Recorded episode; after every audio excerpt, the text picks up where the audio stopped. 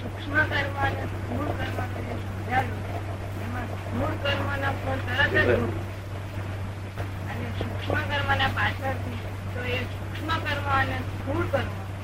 એ બે ફળને જુદું જુદું ભોગવવાનું અને બંનેને એક સાથે કે આપણે જે સૂક્ષ્મ આપણા મનમાં હોય એ સ્થૂળ એ કઈ શક્ય ખરું એ બેનનું કહેવાનું એમ છે એમણે બહાર બેઠા હતા ને ત્યારે ચર્ચા કરતા હતા કે સ્થૂલ કર્મો અને સૂક્ષ્મ કર્મો તો સ્થૂલ કર્મ નું પરિણામ આ ભાવમાં આવી શકે પણ જો સૂક્ષ્મ કર્મો છે એ સૂક્ષ્મ કર્મોનું ફળ પણ આ જ ભાવમાં આવે કે પછી બીજા ભાવમાં આવે અને એમ આ ભાવમાં કેમ ના આવે એમ પૂછે છે બધા કર્મ આ ભાવમાં જ ફળાઈ જાય બધા એ કોઈ કર્મ બાકી રહે નહીં જો આ જો ભાઈ લોકો બાકી રહે છે ને એમ દેખાડે છે ને એ બાકી ક્યારે રહે જાનવરમાં જાય ત્યારે બાકી રહે શું થાય જાનવર જાય બાકી રહે. ત્યારે બે ત્રણ અવતાર હોય તો ત્રણ અવતાર પૂરો થાય ત્યારે પછી અહીં આવે એટલે બેનનો પ્રશ્ન એ છે કે સૂક્ષ્મ કર્મો અને સ્થૂલ કર્મો એ બધા આપણે આ જ ભાવમાં ભોગવવા ભોગવી લેવાના હોય આ છે બધા જ અહીં. આ જ ભાવમાં ભોગવી લેવાના. સૂક્ષ્મ સ્થૂલ કર્મ બહાર દેખાતો એટલે કે બીજા ભાવમાં હોય અથવા એ સૂક્ષ્મ અને સ્થૂળ એમ બંનેને એક જે ખરું કે નહીં એ એમનું કહેવું હોય છે કે સ્થૂલ કર્મ કયા અને સૂક્ષ્મ કર્મો એ કયા સ્થૂલ કર્મ બાર વાગે દેખાય આ બધા ભેગા થાય ને બધા શું ખાવાનું પીવાનું આ બધી બધું વાક્ય દેખાય પાંચ ઇન્દ્રિય બધા અનુભવમાં આવે સ્થૂલ કર્મ અને મન મય મય મન મન મન બુદ્ધિ ચિત્ત અહંકાર કરે એ બધા સૂક્ષ્મ કર્મ માણસ એટલે આપણે જે જે કરીએ અને છાતી આમ થઈ તો એ સ્થૂલ કર્મ કહેવાય આમ જે જે કરે છાતી આમ થઈ જે જે કરે સ્થૂલ કર્મ કહેવાય અને છાતી એમ ના થઈ તો પછી અંદર સૂક્ષ્મ બાજુ હોય પછી જો જરા ડેવલપ થયેલો છાતી એમ ના કરે એવું બને કે ના બને તો અને જ્ઞાની સિવાય એ સહન કરી શકે નહીં જ્ઞાની સિવાય જો આમ જો નમસ્કાર કરે ને તે ન- સહન માણસ સહન કરી શકે નહીં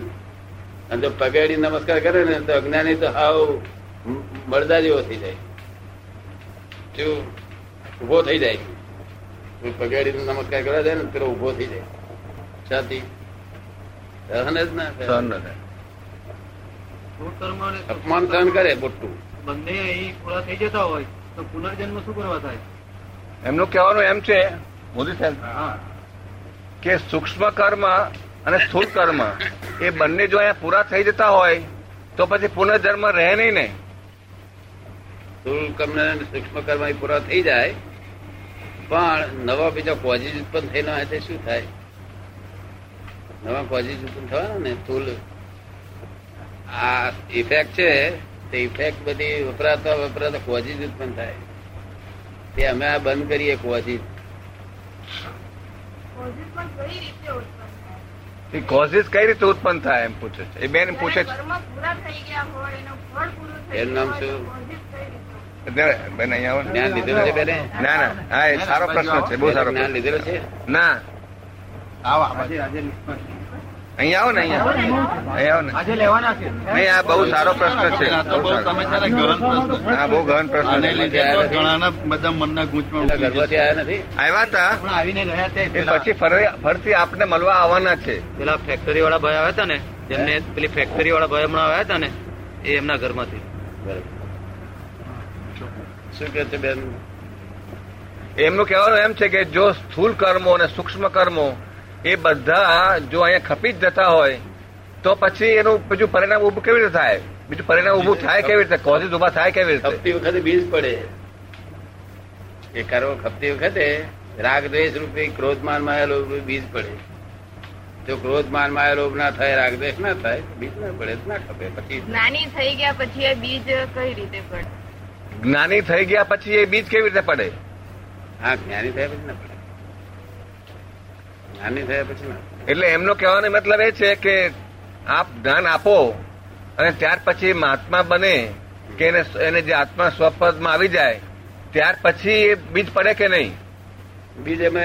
અમે આજ્ઞા આપીએ છીએ ને એટલા પૂરતું એક અવતારનું બીજ પડે છે ને પણ સૂક્ષ્મ અહીંથી કર્મ અહીંથી દુઃખ મુક્ત થઈ જાય દુઃખ સંસારનો દુઃખ અડે નહીં એને સૂક્ષ્મ કર્મ અને સ્થૂળ અહીંથી જ કર્મ મુક્તિ થઈ જાય અહીં વીર જનક રાજા જેવી મુક્તિ અહીંથી જ થઈ જાય આ તમને જનક રાજા જેવી મુક્તિ થઈ છે પણ હજુ અનુભવમાં આવતું નથી ને બરોબર જેવું જેવું થોડું ઘણું આવ્યું આવશે દાદા આવે છે હે? આવતું જાય છે આવશે હવે પૂરેપૂરું હે આવતું જાય છે એમ કે હા શું કહ્યું? સૂક્ષ્મ. પાણી સૂક્ષ્મ છાંટવું કર્મ અને પડે સ્થૂળ કર્મ એ બંનેનું હા. ઐક્ય ક્યારે થાય નહીં. એ બેન એમ પૂછે છે કે સૂક્ષ્મ કર્મ અને સ્થૂળ કર્મ એ બંનેનું ઐક્ય ક્યારે ઐક્ય ઐક્ય ક્યારે થઈ કે એટલે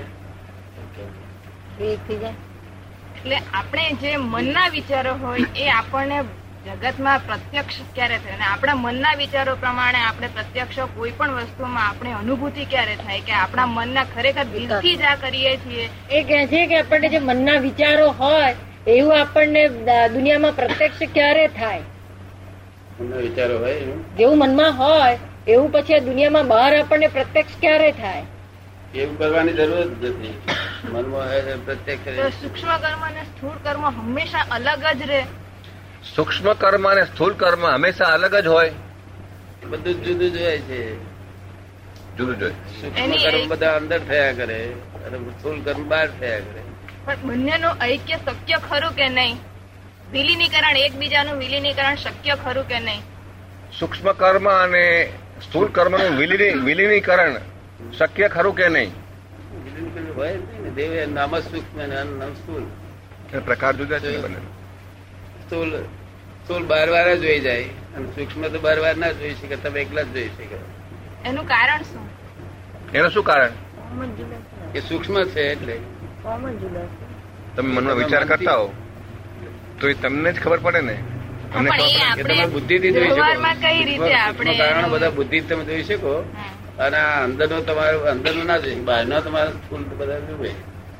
શું મનના વિચારો મનમાં જ ઘૂંટાયા કરતા હોય એનો કોઈ ઉપાય ખરો શું કહે છે? પડે. હા એ ખરો એ ખરો મનના વિચારો મનમાં જ ઘૂંટાયા કરતા હોય તો એનો કઈ ઉપાય ખરો મનના વિચાર લેવા દેવા નથી મનના વિચાર જો જ્ઞાની પાસે જાય તો તો મન મન વશ થઈ જાય પછી રહ્યું જ નહીં આપણું મન આપણને વશ જ થઈ જાય નાનીના નાનીનું શરણું તમારે વશ થયું સમજણ પડી તમને હા, હા. આ એક જ દાડો થયો ને જ્ઞાન લીધો મેં નવસારી આ સવાલ કીધો તો આપને દાદા બસ કે મને અજંપો બહુ થાય છે મનમાં મનનો જ્ઞાતા દ્રષ્ટા રહેવાનો છે હા. શું થયું જ્ઞાતા દ્રષ્ટા હા મન વશ થઈ ગયું જય સચ્ચિદાનંદ. બધા રજારી ના છે એ એમને એમ છે કે મનમાં જેવું હોય એવું વાણીમાં આવે ને એવું વર્તનમાં ના આવે એવું જો ઐક્ય ના થાય એકાત્મયોગ ના થાય તો ત્યાં સુધી પછી આ બધાનો અર્થ જ શું છે કઈ કશો કરવાનું અર્થ નહીં એવું જો થાય તો તો ઉત્તમ છે વસ્તુ તો એવું થાય પણ એવું તો તો મોક્ષ કઈ રીતે જાય થાય પણ? પણ એવું થતું નથી એટલે આક્રમ નીકળ્યું એવું પછી કઈ રીતે થાય એમ કહે છે એવું આક્રમ નીકળ્યું તે અક્રમ નીકળ્યું એટલે ગમે તેવું થતું હોય મનનું તો એવો વાંધો નહીં નથી આ તો કુદરતી રીતે નીકળ્યું બહાર આ ક્રમિક બધું ફ્રેક્ચર થઈ ગયું શું થયું મનમાં હોય ને એવું વાણીમાં જુદું હોય છે હા. વાણી વર્તનમાં જુદું હોય છે એ સાધુ સંન્યાસીઓને પણ એવું થાય છે બધાને એટલે આ નીકળ્યું જુદી જાતનું અત્યારે વાતાવરણના આધારે આવું થઈ ગયું છે સારા આધારે થઈ ગયું કોઈનો દોષ નથી આમાં તે એવું કાળનો તમે પ્રભાવ. એકતા કરી રાખો તો કઈ જોવાની જરૂર નથી પછી આ જ્ઞાન લેવાની જરૂર નહીં એકતા કરવા માટે જ મનમાં હોય એવું વાણીમાં ને એવું વર્તનમાં જ્ઞાનની એકતા કરી નાખો તો પછી આ જ્ઞાન લેવાની જરૂર નથી એકતા બેન એમ કે છે કે વિચાર વર્તન ને વાણી હા. એનો મેળ કરવા માટે જ આ જ્ઞાનની જરૂર છે ને ના એનો મેળ થવા માટે નહીં થાય જ નહીં આ તો મુક્તિ માટે છે આ બિદાડ મુક્તિ થઈ તરત જ મુક્તિ થઈ જાય કોઈ રીતે ના થાય આજે આ તો તમે પછી ચિંતા પકડી દુઃખ થાય જ છે. નહીં. ના જ પકડી. ચિંતા દુઃખ કશું થાય નહીં એના મેળ પાડવાના સિવાય એ જ્ઞાન ને એ જ્ઞાન શું કરવાનું એને પાછું હતું તેને તે તોફાન પાછું મેળ પડ્યો તો એ શું ખબર પડી ને? હા એ તો પેલા મેળ હતો જ ને આજથી બે હજાર વર્ષ પહેલા મેળ મેળ હતો જ આ તો હમણાં મેળ બગડી ગયો અનંત અવતારથી મેળ વાળું જ હતું કશું જ ફાયદો થયો આનો આ કકડાટ પાણ્યા એટલે રોંડવાનો ભો તો જાન તો ભો ભો ને ભો અને ભય હોય તો આગળ સુખ હોય નહીં ખબર પડી ને જ્યાં રાગ દેશ હોય ત્યાં સુખ હોય નહીં સુખ તમારી અંદર છે તે જોયું નથી કોઈ દાડો અને જોયું હોત તો તો વાંધો ના આવત આ મેં કઈ તમને સુખ આપ્યું છે કે તમારે માહિતી દેખાડી આવી દેખાડી દીધું મહીથી દેખાડી દીધું દાદા આ તમારા પાપો ભસ્મીભૂત થઈ ગયા એટલે નિરંતર તમારે આત્મા હાજર રહે છે ને હા નિરંતર રહે છે હા. ને એક ક્ષણમાં આગુ પાછો ના, રહી શકો ને? ના. રાતે બે વાગે ઉઠો તો હાજર થઈ હા, જાય હાજર થઈ જાય પછી શું જોઈએ આથી વધારે નિરંતર આત્મા હાજર રહેતો હોય પછી જોઈએ કઈ મન વચન કાર મનનું ધાર્યું એ પ્રમાણે જો કદી વાણી થાય અને તો પછી એવું વર્તન થાય તો પછી મો- એ રસ્તો જ મોક્ષનો છે શું છે પણ એવું થાય નહીં ને આ કાળમાં આ કાળમાં કેવી રીતે થાય એમનો પ્રશ્ન એ હતો કે એ જ્ઞાન લીધા પછી એમ થાય કે નહીં ના જ્ઞાન લીધા પછી એવું કરવું હોય તો થાય પણ એનો અર્થ શું ફાયદો શું પછી ફરી ગટરમાં પડવું મોક્ષ મળ્યા પછી ગટરમાં પડતો હશે કોઈ આ તો મોક્ષ થાય જ્ઞાનમાં પણ જ્ઞાનનો મોક્ષ થઈ જાય પછી ગટરમાં પડવા કોણ જાય મન વસ થઈ જાય આખું કઈ રીતે મન જ્યારે વસ થઈ એક જાય વાર એક એક ર- એક મોક્ષે મન ચડી ગયું હોય એ પછી કઈ રીતે ગટરમાં પડે શું કે છે બેન એ કહે છે કે જો આપણને એવું જ્ઞાન થયું જ્ઞાન દાદાએ આપ્યું ત્યાર પછી તો ગટરમાં પડવાનો પ્રશ્ન ઉભો થતો જ નથી ને પછી વાણી વિચાર અને વર્તન એ બધા એક જ થઈ જાય ને ના એક ના થાય